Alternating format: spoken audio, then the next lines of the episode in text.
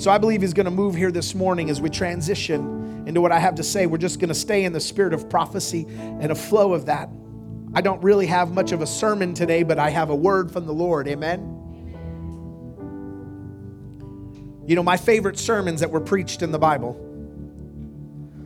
out of all my favorite sermons, I mean, obviously, Sermon on the Mount was a pretty good one. Jesus did a good job. But I can tell you this that some of my favorite ones are the impromptu ones that had to be preached, that were not prepared to be preached. Peter's the perfect example of that. Peter is the perfect example of that. He preaches a message because he's forced to. Why does he preach a message? Because he's forced to? Because the power of God shows up so radically in the moment where he prays for a crippled man that he has to declare what happened. The power of God shows up so radically at Pentecost that he has to explain to all the people watching what just happened. What would happen to our churches if we had to spend the rest of church time explaining what happened? I believe we're coming into that season. I want to be that church that has to spend our time going, well, this was that. See, it's in the Bible. Well, that makes sense because you see her joints came back together because you see how they couldn't walk before, now they can walk. Because God, because He said, I want to be the church that explains what happened, not waits and begs and never sees it happen. Amen. So you can go to a church where you talk about it happening and it never happened, but as for me and my house, I will go to one where we serve the Lord and watch Him move.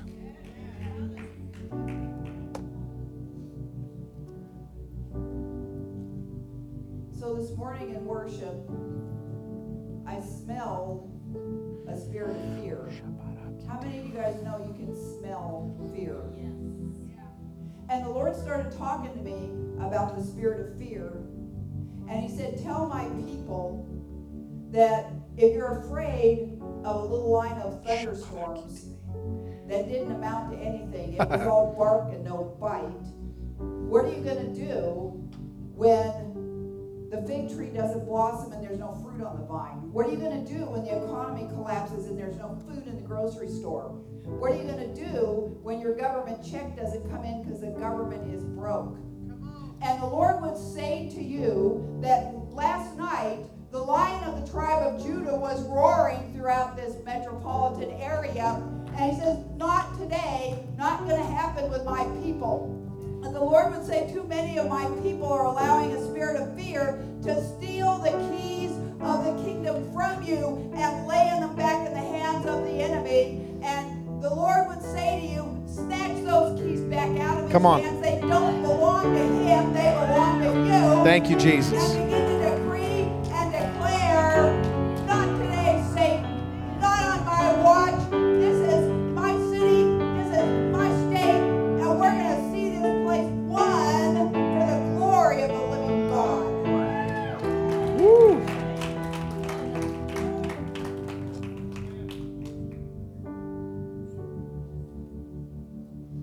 Ready for God to do something transformative in your life? So last night we had swirly, swirly, twirly storms. They didn't amount to much. But we stood outside my house, uh, myself and Pastor Isaac. We, we stood out. Pastor Isaac, he's not there anymore. He's, he's out of the cage. Okay, so uh, Pastor, I, we stood outside my house and he had never seen tornadic like activity. And so we're watching the clouds rise up and we're watching one go up and one go this way, right? You know how you can tell that tornadoes are in the air, that the possibility because the clouds start to move in different directions, right? The clouds start moving faster and the wind around you stops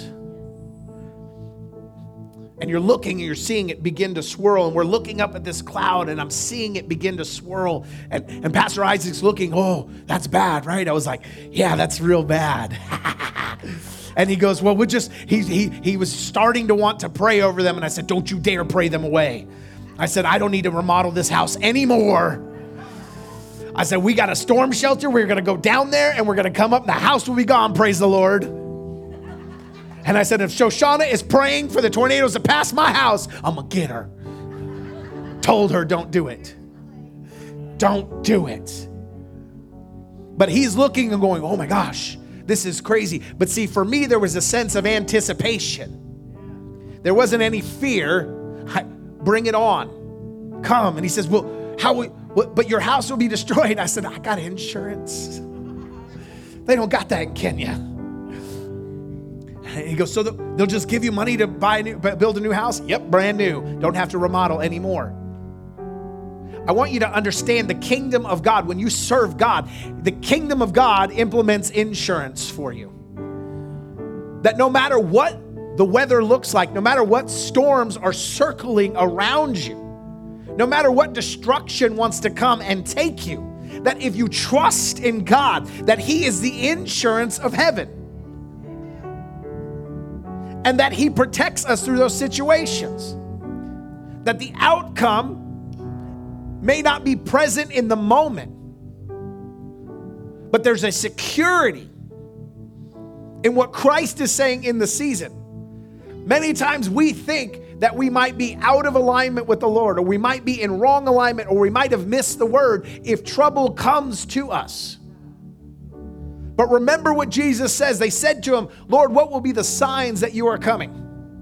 And he says, Look for trouble. Look for trouble. I'm making it real simple, the REN translation. Look for trouble on the horizon and you will see I'm coming. Every time a move of God is coming in your life, do not let it derail you because it starts with some trouble. That trouble is no indication of the end result. And so I have a word from the Lord that I want to release over you guys today. And Emily, you can play or not play, that's up to you. But I have a word that I want to release over you about something the Lord spoke over to me about the coming seasons. How many want a glimpse into what's about to happen in the world today?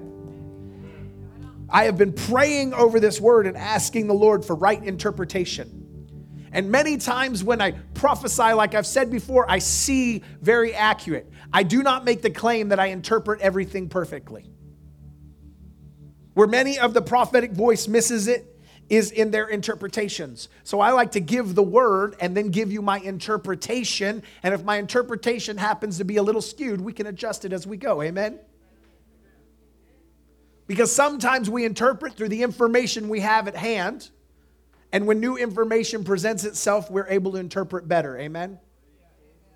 So, a couple of nights ago, I had a dream. And like I said at the beginning of this, I rarely remember my dreams.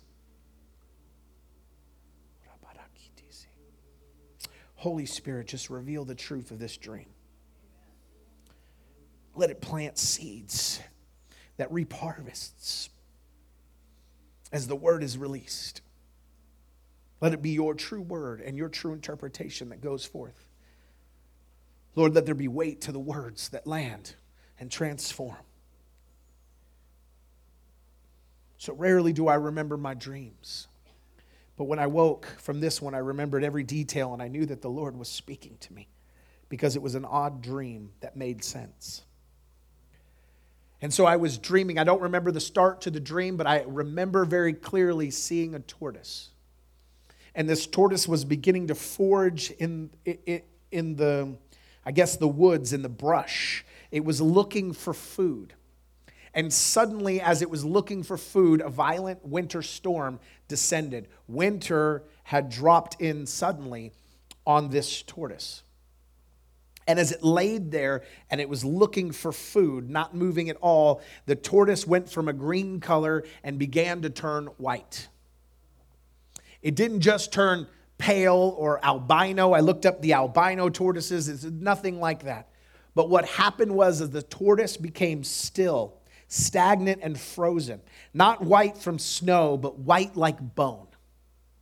And when I looked at it, it was like a statue or a bone. Not its bones, but the entire thing still intact in its shape, but dry and bone like. And as I was praying for the interpretation, the Lord began to show me Ezekiel chapter 37. And He said, We are in a season right now where this tortoise represents the church. That God has had a plan and a purpose of harvest for it. See, this tortoise was searching for fruit. In particular, the, the berries in front of it were just out of its reach. They were up high, about six or eight inches off the ground, above where the tortoise could reach. So just like six inches above his mouth before he froze, and he could not access. There was blackberries and raspberries. I'm giving you all the details. But he could not access them, and he froze in that moment of being unable to reach the fruit. And like instantly, his whole body became like a dry bone. And the Lord spoke to me about Ezekiel 37, which says to the valley of dry bones, Man of God, this is Israel. The valley of dry bones in Ezekiel 37 represented the nation of Israel that had become dry, that no longer had life in them, that did not have the Spirit of God, yet they were a nation. They were a divided nation. The church has never been more divided in this season. The nation has never been more divided than this season in many years, not in my lifetime. And so the Lord said that tortoise represents the church that's been searching for fruit, but it's moved very slowly in the promises I've laid for it.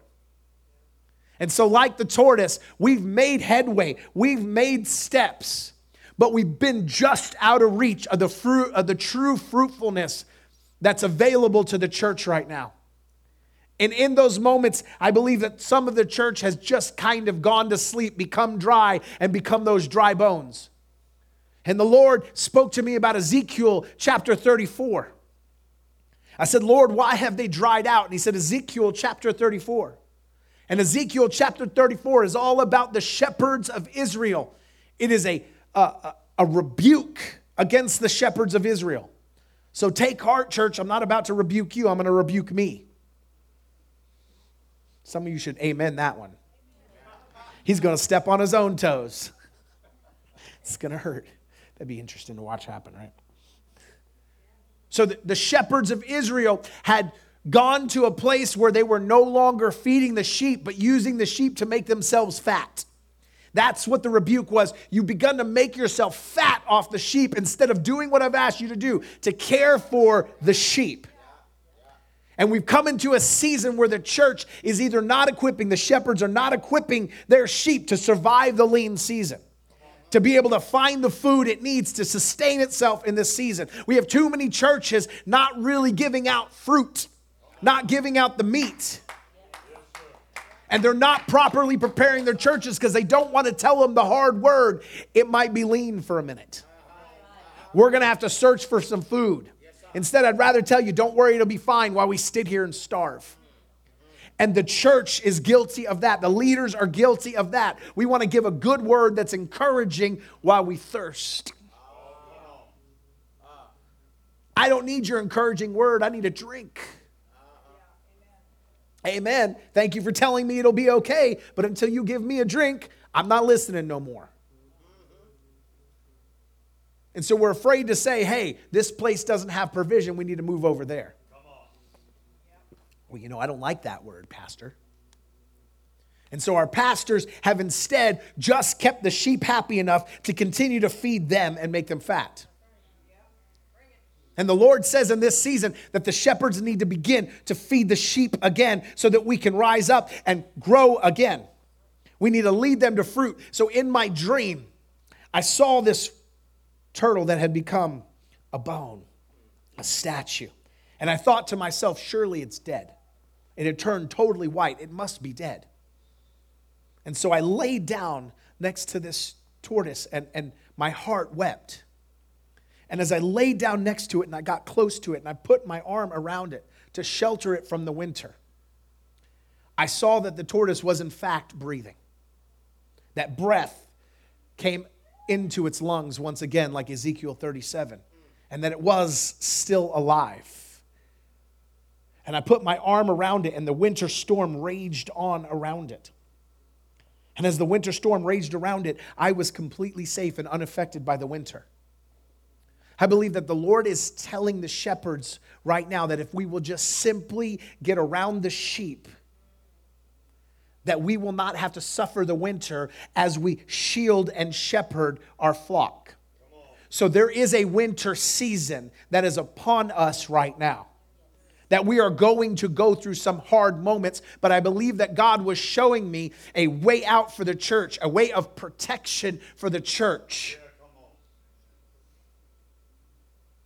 And I believe he was showing me that God is specifically going to do something in our church to keep us safe while the storm rages on.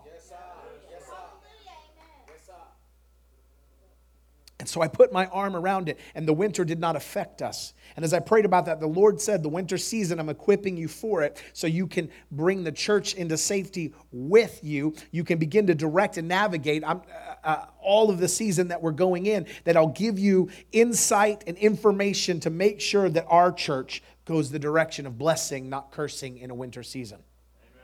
That though 1,000 fall at your left and 10,000 fall at your right, it shall not come to pass over us. It does not mean that the winter doesn't affect us for a minute. It's been affecting us.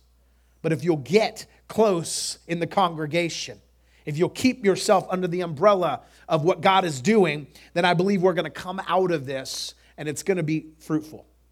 Because what happened was, as I laid there, I put my arm around this tortoise, and the tortoise began to breathe and it began to slowly move, and the winter began to rage on. And suddenly I looked around, and while the winter was around, it was no longer in the circumference around the tortoise. There was an area of protection around the tortoise. And as I looked up, I saw the raspberries and the blackberries on this bush ripe and thick in the middle of the winter. And so I reached up and I grabbed these raspberries and these blackberries and I began to feed the tortoise. And the tortoise began to eat with a vengeance. He's hungry, little turtle. Right, turtle, turtle. Okay. So he began to eat these raspberries and these blackberries, and he was consuming the fruit. And when he did, there was a joy and a gratitude that came back into this tortoise as color began to return to him. And he, and he, it's the cutest little thing in the whole world. Okay, you ready for cute? Uh, some of you guys can't handle the cute. But this, as I'm laying there next to this tortoise, as I feed him, he stretches his little head out and he begins to rub his little head across my face. I told you, just. And he's rubbing his face across my face to say thank you. You, could tell there was gratitude and there was joy in this tortoise that had finally been fed. He couldn't reach the food, and I'm reaching the food and handing him this fruit that he couldn't quite reach. And I think so many in the church right now are going through seasons in their own life, emotionally, physically, where they, they're trying to reach for it, but they just can't quite reach that. And there are leaders that are called to reach up and grab that fruit and feed. Some of you are in this room, you've been the sheep, but God is saying you're going to be one that feeds. You're going to be one that gives. And suddenly, as this tortoise began to show gratitude, the scenery around it changed. And suddenly, me and a team of others, a, large congregation, were suddenly in a summer season and we were going up and down the coast and there was beaches and palm trees and sand and water and it was beautiful and we were going up and down the coast on these beaches proclaiming the good news and everyone was receiving it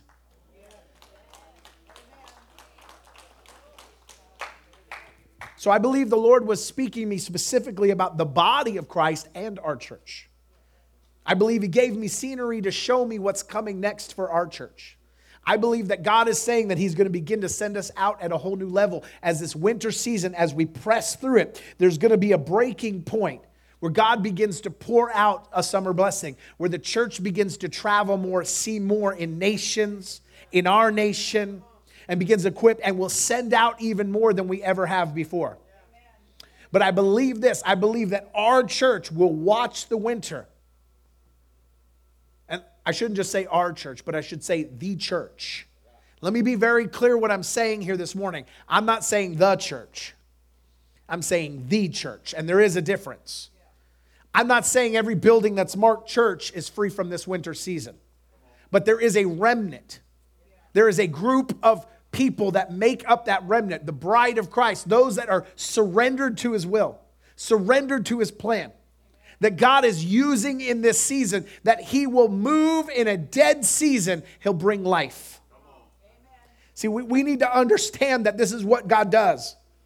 That in the worst seasons, those that are faithful and obedient to what he is saying, what he is doing, and will stand with him in the storm, that will not abandon God in the storm in their own lack of understanding.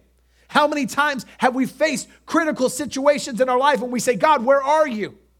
And we're frustrated and we want to pull away because we don't see his hand in the moment. But there is something that he's about to do for those that will stand even when they're frozen in the winter moment and say, God, I know you're about to come and change everything, so I'll stay where you've called me to stay. I'll do what you've called me to do, and I'll stay in right alignment with you. When God is about to show up in power and might, it is usually predated by trouble. So don't look at the trouble around you in the world as an indicator of a problem. Realize there's a solution about to show up. I'd rather see through the kingdom of heaven's eyes than through this world's eyes. I'm telling you, I've said it before. If the world is the problem, the world can't be the solution. A broken government can't fix a nation. All broken things do is know how to break other things. Woo! I'm about to date myself. You guys remember those things that you used to listen to music on? They were called cassette tapes. Do you remember those? Anybody in here remember those? Do you remember that in order to properly use a cassette tape, you had to have a pencil? Right? Not so you could write on it, so you could wind it back up when it got out of whack. Did anybody, right? You got to rewind it, get the tape all nice right? Little, little, little plastic tape, and you're, and you know, you listen to some of those cassettes so long that they got out of um, uh, uh, alignment in there, right? They got off pitch. You play it, and it was like, wow. Oh, I played this too much. Okay, it doesn't happen on Spotify anymore. You know, hey, I listen to this song and repeat too much. Okay, but you had these cassette tapes, and, and, and what would happen is some of you remember this. You had your favorite cassette tape, and you put it in the player and then the player did this thing where it got hungry and it decided your cassette tape was food and it ate the cassette tape. Does anybody ever remember that happening? And you're like, oh, it must have been a bad cassette tape. And what do you do? You go get another cassette tape. Hopefully, you were smart enough to not use your favorite one. Okay, but you got that one like your grandma got you, and you're like, mm So you put that one in there, and it eats that one. Do you remember that? That the more you put in it, the more it ate. And that there was a problem with the player, not with the tape. And so we come into this season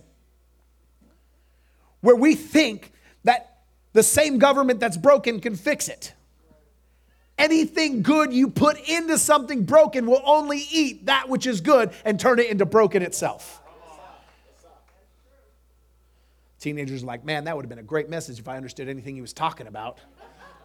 Yeah, and then we had CDs, but that's a whole other thing. Then they would skip. Okay? Yeah, it's weird. Yeah, plastic discs and it played music too. We can't ask the world to fix the world when the world is the problem and it's what's destroying everything. So we have to look for another solution. We have to be willing to look to heaven. And I'm telling you right now, the way in which we see heaven move on earth is when we make ourselves available in the winter season. When we make ourselves available and stand even when everything around us is crumbling. In that very moment, we say, God, you have placed me here. I don't know how, how I don't know how dark it's going to get. I don't know how much winter it's going to get. I don't know how cold it's going to get, but I will be right where you've called me to be. This is a good message for today. It's supposed to be spring and it's a little cold outside, but some of you said, I don't care if it's raining, I'm going to church. Some people said, I don't like the weather, so I'll stay home. And what happens is we miss the blessing and the breakthrough when we decide to tap out because it's not sun shining. And as I said that, the sun came out. Not kidding. See, every time there's a storm, we know it'll pass. Every time there's a rain cloud, we know sun will come after. But how many times do we act like that in our own lives with our own walk with God? Let me say something to you. We talked last week was Easter, it was Resurrection Sunday. It's the time where we celebrate the resurrection of Jesus. Yes, but it wasn't always that way. You can't celebrate a resurrection without mourning a death. You know, at the women's conference, I did a sermon and I talked about women ministers and how we support women being in ministry. I've had people call up and say, What do you guys think about uh, women in ministry before I come try out your church? I said, We like it. And if you don't, don't come here. I literally told that to someone. I said, If you have a problem with that, we're not the church for you. You should probably not come here. I don't need your negativity because I know what women were capable of. There's a reason I talked a message and I, and I talked about women apostles and I talked about the women in the Bible and I talked about the woman at the well being the first evangelist that went in and evangelized a, a, a people group. Not just any people group, Samaritans, who Jews, not just Gentiles, but people Jews hated. They did not like them at all. Yet this woman becomes the very first evangelist. It doesn't say she went in and told her girlfriends about it, it says she told everyone about it men, women, children, goats, whatever, whoever would listen. She declared that. And we talk about that from that perspective, but I want to show you something. Not only was she the first evangelist, but the very first person to ever declare the resurrection, to preach about the resurrection of Jesus Christ to lead to salvation, was in fact women. It was Mary at the tomb that was the first one to know the resurrection had taken place. She was the first one to tell anybody. Who'd she tell? A bunch of men. She went and said, Hey, by the way, he rose. He's alive. The very first one to preach the very first Easter message was a woman. But I want to tell you why. Why, why did God use a woman? There's several reasons, but I want to focus on one of them today. See, many times we can't handle the winter season. We can't handle watching the suffering that happens during that moment in between the breakthrough. Everybody wants to be an overcomer, nobody wants to have to overcome. Everybody wants to be victorious, nobody wants to fight. Everybody wants to be a giant slayer until you're looking at Goliath. We run from our Goliaths instead of standing up to him and sing victory. David never becomes king unless he confronts Goliath. So many of us see a 500 pound problem instead of the 500 pound opportunity that God has presented us with. So, with the women, why did God use women to proclaim the resurrection first? I'll tell you why they were first to see the resurrection, because they were the last ones to see Jesus alive. Jesus had around 120 disciples. We know he sent out 70, so we know that for sure. We know there was 12 that were very close to him. And yet at the crucifixion of Christ, we see only one of those disciples remain. Only John the beloved is there to watch Jesus die, but we do know that the women are present. We know the ladies don't leave Jesus' side, but they stand through the storm they're there during the death, so they get to be the first witnesses to the life. Peter walked away. On this rock I shall build my church, but he ran away when the going got hard. And I'm telling you right now that when you will stand in the moment where it looks like death is the answer, if you will stand and be present and willing to stay by God's side when everything doesn't look perfect, you will be the one that reaps the reward of the sunny season. It may look like death for a moment, but you'll be the first one to see it come to life.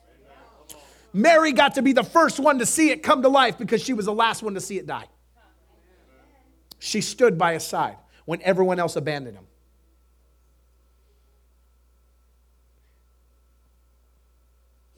If you're not willing to see the death, you're not going to see the life. See, Mary saw the abandoned tomb because they watched the occupied cross.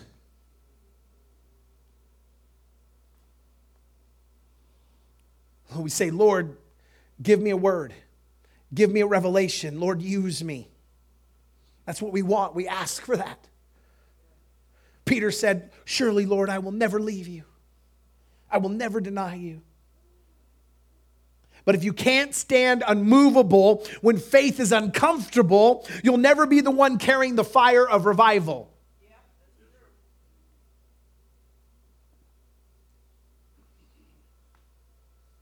If we want to be the tortoise that comes back to life, then we need to recognize that fruitfulness is our way out and forward into it. that we have to be a people that are fruitful.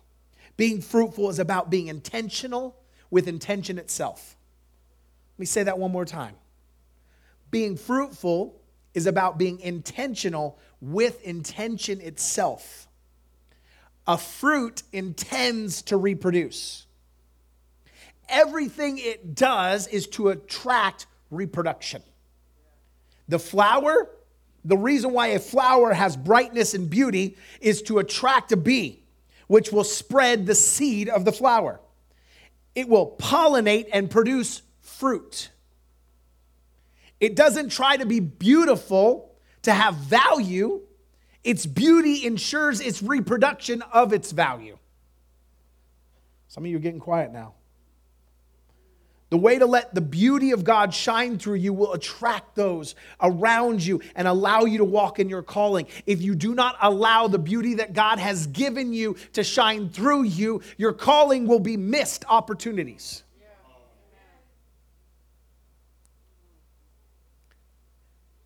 Fruitfulness, fruit. Fruit doesn't, trees don't produce fruit because they want something sweet. They produce fruit to reproduce. Sweet's a byproduct, and it doesn't matter to the tree at all. The tree doesn't care if it's pretty, the tree doesn't care if it's tasty. The tree only cares about reproduction. It produces seeds. In fact, that tree wants its fruit to either be eaten or die so that the seed will replant. It does not worry about saving its own fruit life. It just cares that something wants to spread its seed. Whether something eats it and spreads the seeds, or whether the seeds fall into good ground and reproduce. Reproduction is what God is calling for. See, God set things in motion since the beginning of time for us to be fruitful and multiply. I talked about that last week that in Genesis it says the very first command that God gave was to be fruitful and multiply, to go and subdue the earth. Take dominion over it, be fruitful and multiply. But I think we've gotten that confused and misunderstood the mission. The mission is this that we be fruitful and multiply and take dominion and subdue. But what we've taken that is take control. What we've taken that is is do whatever we want with the earth. So what we do is we set this wrong perception of what the beginning was like. How many know that God is not into losing? He is not a defeated God. Amen. And so I think his very first command will be one that is fulfilled. In fact, I'm pretty darn sure of it. He said, Go into all the world, take dominion. Go, let the signs of these follow that believe, take dominion. Where we did not take natural dominion, he gave us supernatural dominion. But I believe that the supernatural dominion we take is now setting us up for natural dominion. I believe that natural dominion is coming because of supernatural dominion. I believe that until we walk in supernatural dominion, we will not see natural dominion. We are missing the natural dominion because we have not stepped into our supernatural dominion. I don't care how tough you are, you are not that tough to take over this world. I'm just sorry. Some of y'all, yeah, I, I know we live in Oklahoma. I got a lot of rednecks with good guns. I get it. You got a lot of guns, right? I got guns too. I got guns. I know how to use guns. Okay, I know how to forage. I'm better at it this week. Got some poke salad I was eating this week. Getting weeds out of my garden. Okay, I get it. I know how to do some stuff. But no matter how skilled, how tough, or how good a shot I am, I'm not taking over this world. We need to start recognizing that our natural dominion is never going to get us to what God called us to become. It must come out of the supernatural dominion that God called us to in the Great Commission. We have to see a supernatural dominion rise up in the church before we ever see the kingdom of God come down to earth. Well, why is that important? Because God's word called us to it. See, a lot of times we think of the Garden of Eden, we think of Adam and Eve getting kicked out of the Garden of Eden. They're like, oh, they lost their bed and breakfast. They have lost their safe space. They've lost their resting place. The Garden of Eden was never meant to be a place where Adam and Eve camped out in. What? Huh? But I thought he came down in the cool of evening and spent time with them. The Garden of Eden was not their safe retreat, it was not a vacation spot, it was a model home. It was meant to demonstrate what the world was to become. God gave them a finished product and said, This is what dominion looks like. Now spread the garden all over the earth. That's why sin couldn't enter the world. He didn't want death, disease, destruction to enter the rest of the world. It was always intended for everything to become the garden, not for the garden to be a safe place to retreat back to. How do I know that? Because in Revelations chapter 22, the Word of God tells me that the garden that was in the beginning was always intended to become this earth. Amen? So if you have your Bible with you, turn to ch- chapter 22 of Revelation and we'll read that. It says this in Revelation 22 Then he showed me a river of the water of life clear as crystal, coming from the throne of God and of the Lamb, in the middle of its streets. On either side of the river was the tree of life. Ooh, the tree of life. I thought we lost that in the Garden of Eden. See, archaeologists and biblical scholars, they keep trying to find out where the Tigris and the Euphrates meet and try to find where that tree is. They think if we just look hard enough, we'll find some cherubim with a flaming sword guarding it. Then we'll know we've stumbled on and the tree of life is there. I got news for you. The tree of life is safely in the kingdom of heaven and he'll bring it back when he's ready. Says the tree of life bearing 12 kinds of fruit, yielding its fruit every month. And the leaves of the tree were for the healing of the nations. There will no longer be any curse, and the throne of God and of the Lamb will be in it. And his bondservants will serve him. They will see his face and his name will be on their foreheads. See, so some of you are so worried about getting the mark of the beast. I always see this. Do you think this is the mark? And do you think that is the mark? No, none of those are the marks. You have to actively pursue taking the mark. You can't be tricked into it. Someone can't be like, here, just uh, take this. Oh, thank you. Ha ha ha, I tricked you. You're going to hell. No! That's not a loving God says there's a mark on our foreheads. Why, why is the mark of the beast a mark on your foreheads? Why is that damnation to take the mark? Because it occupies the space where the mark of Jesus was supposed to go. See, before the kingdom of heaven comes down, his plan is to mark those that follow him with a mark on their foreheads, and his name will be on their foreheads. You can't put his name on your forehead when you got Satan's name written across it. That's the problem. I promise you'll know. If someone walks up and says, Hey, can I tattoo Satan across your head? Probably say no. Probably say no.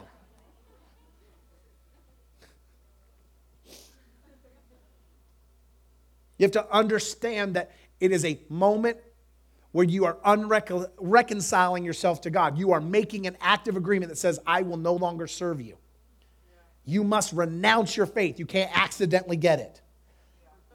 Nobody's going to slip it in your Wheaties. That's not how it works. Some of you are like, I'm not going to eat Wheaties anymore. You shouldn't, anyways. It's gross. Who eats Wheaties? And there will no longer be any night, and they will not have need of the light of the lamp, nor of the light of the sun, because the Lord God will illuminate them, and they'll reign forever. I want you to catch this. There's no day, there's no night, there's the tree, there's the river of life. It is the garden again. The intention of God was always to set a model, an example of what the earth could be.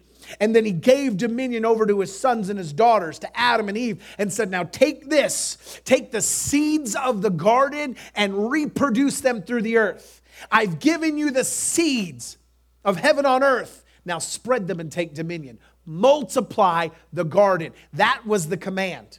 Not just to multiply people, but to multiply the garden. And when sin stepped in, it stopped the multiplication of the seed of heaven's perfect example.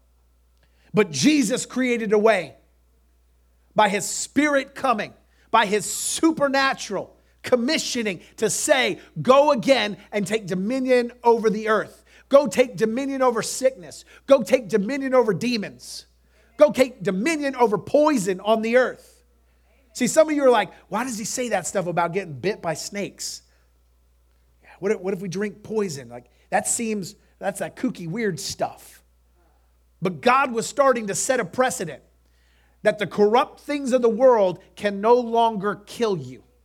They no longer have authority over you when you walk according to those that believe. And when you start to get to that level, you will start reproducing the seeds of the garden again, where there was no death, where there was no disease, where there was no destruction, and the enemy had no power over you. It's the moment where we start walking in real dominion. It's called garden dominion, heaven's dominion. And in Revelation, it tells us that once again, the earth will become the garden. His goal hasn't changed. Man did not destroy his opportunity. At some point, the garden will take dominion over the earth. Heaven will be on earth. That was the plan from the very beginning. We think this world was a test. It didn't become a test until we failed it. It was always an opportunity for something in the natural to collide with the supernatural, for heaven and earth to become one. And so I believe that God's path and plan for the church right now is to walk in supernatural dominion, which will bring about the natural dominion God has called us to. But if we won't step up, if you keep waiting on me to be the natural dominion, if I'm the only one walking in supernatural dominion, then we are never going to see natural dominion. If I'm the only one walking in supernatural dominion, this neighborhood will stay this neighborhood. Oh, Pastor Ren, you're moving over to that neighborhood? That's right, because I walk in supernatural dominion. At some point while we're here, this is going to turn into a garden.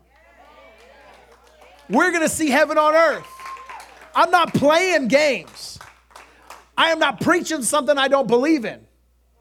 I'm going to go into a place that the seed has been corrupted and I'm going to start to sow good seed and see the power of God transform that community. I got news for you. The more corrupted the seed, the more voluntary the people will to take the good seed again.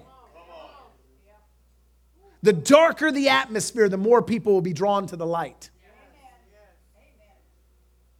Our problem is we start going into places and we say, hey, we can fix this up. And they say, no, it's pretty the way it is. Anybody ever had uh, wax fruit on their table? Anybody here ever had like a little, right? Hopefully we passed that season. You still got some wax fruit there? You ever see someone pick it up and try to eat it? It looks good.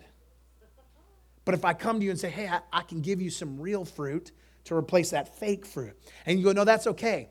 See, ours looks good and it always stays looking good. It's not real. It has no value. It does offer nothing to you. When you are starving, you will still die. But boy, does it stay looking nice. And I'm more interested in it looking nice than it being nice. And so we live in a, in, in a wax fruit world. What do you need the real thing for when this one doesn't rot?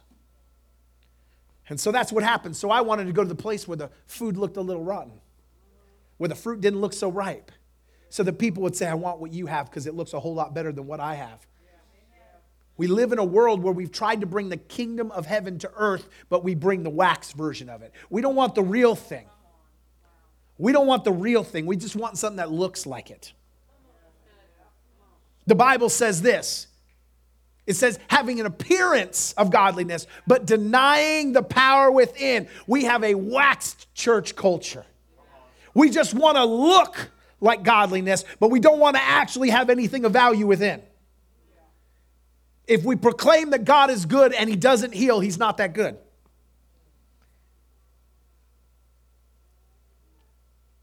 Is there a parent in here that would leave their child suffering when they have the ability to take it away?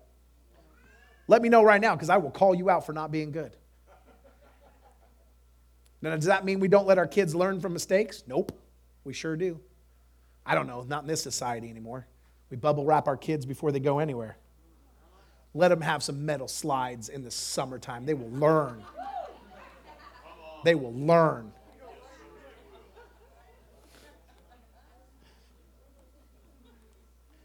The teenagers just look at you blank stare. All the adults are like, I remember that. I still got burn marks straight down there, right? And the boys were the ones that went down it all the time. I think that's why we have a generation of buttless men, right? They just That's why they're flat. That's how it happened. Shave a few layers off.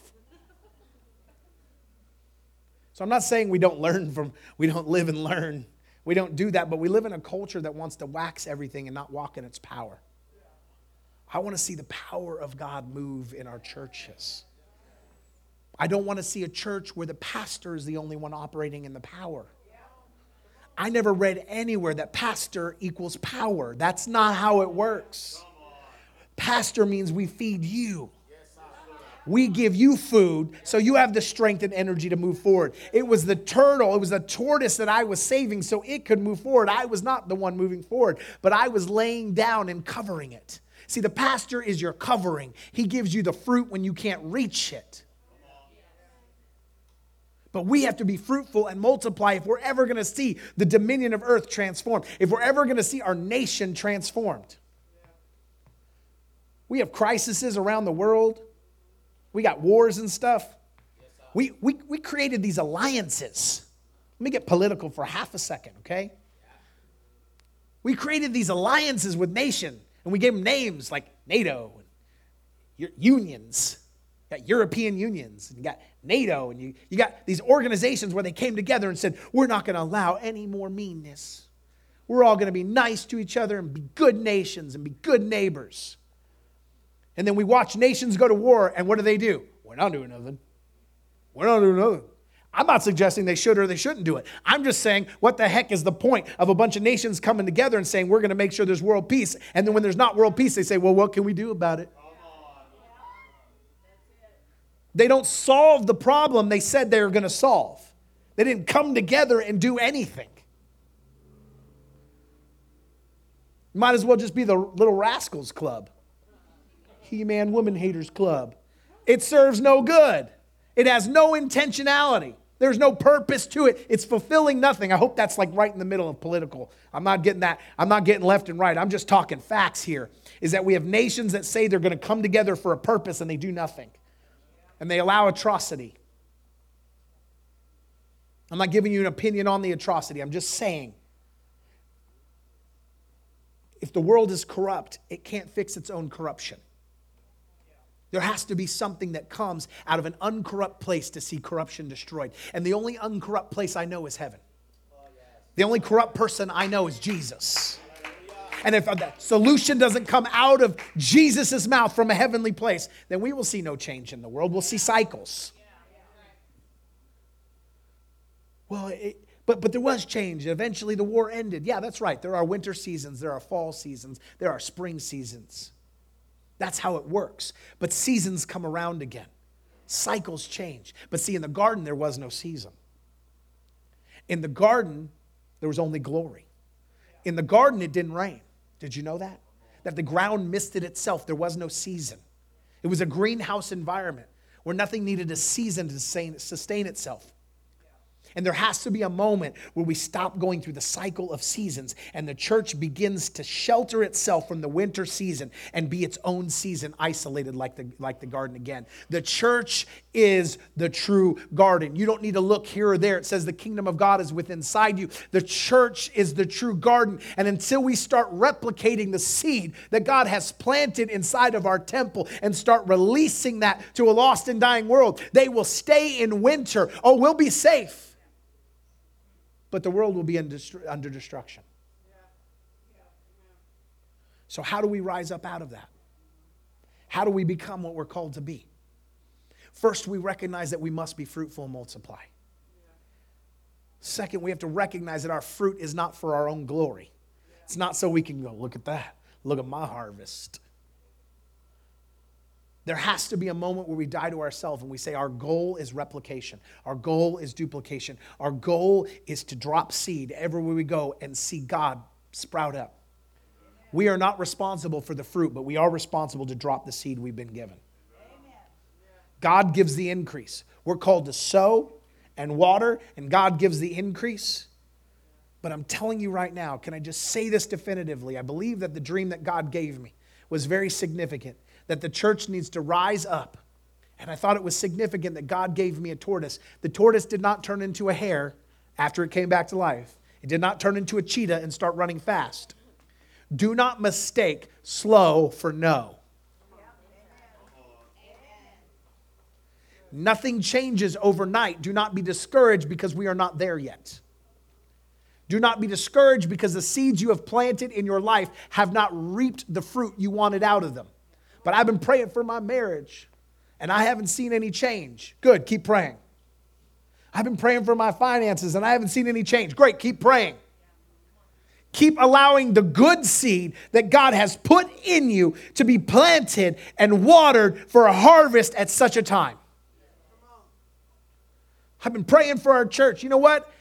I have prayed for our church and prayed for our church and prayed for our church, and I have watched the springtime come and I've watched the winter come. I've watched moments of harvest and I've watched moments of destruction. I've watched both in our church, but it does not mean that I stop praying, that I stop believing. And though it might go slow, man, I, am telling you right now, I'm preaching to myself, I'm stepping all over my toes because I am the cheetah, okay? Not a cheater, but a cheetah, okay? I want to run fast. I want to get there right now. I'm the thing that God has told me is going to happen next year. I'm already over it and on to five years down the road. I'm already done. Kip cheer cheer. I'm a forerunner. Swahili means forerunner. Kip cheer cheer. I'm already ahead. I'm already on to the next thing. I'm that guy that two weeks before the movie comes out, I start getting depressed because I know I'm going to watch the movie and all the excitement's going to be over. The day I go to watch the movie, there's not an excitement driving the movie theater. I'm like, three hours, I'm not going to have anything to look forward to. I'm not going to have nothing. I'm already on to the next thing. I want to get there. I want to, if there's nothing next, I'm upset. Anybody in here like that? There's got to be a next or I'm already upset. Well, those are look forward to. There's got to be a next or I'm upset. But I'm okay and comfortable. I've learned to be content in the slow moving process of what God is doing on the earth. I don't have to get there tomorrow, but there needs to be fruit when it arrives. Oof. I remember one time we planted this tomato tree in a five gallon bucket. Anybody ever done that before? Five gallon bucket, little tomato tree. And that tomato tree grew and it grew and it grew and it grew and it grew up over the fence. Five gallon bucket, eight foot tomato tree. Okay, you're like, oh no, that's tomato vine. No, this was a tree, okay?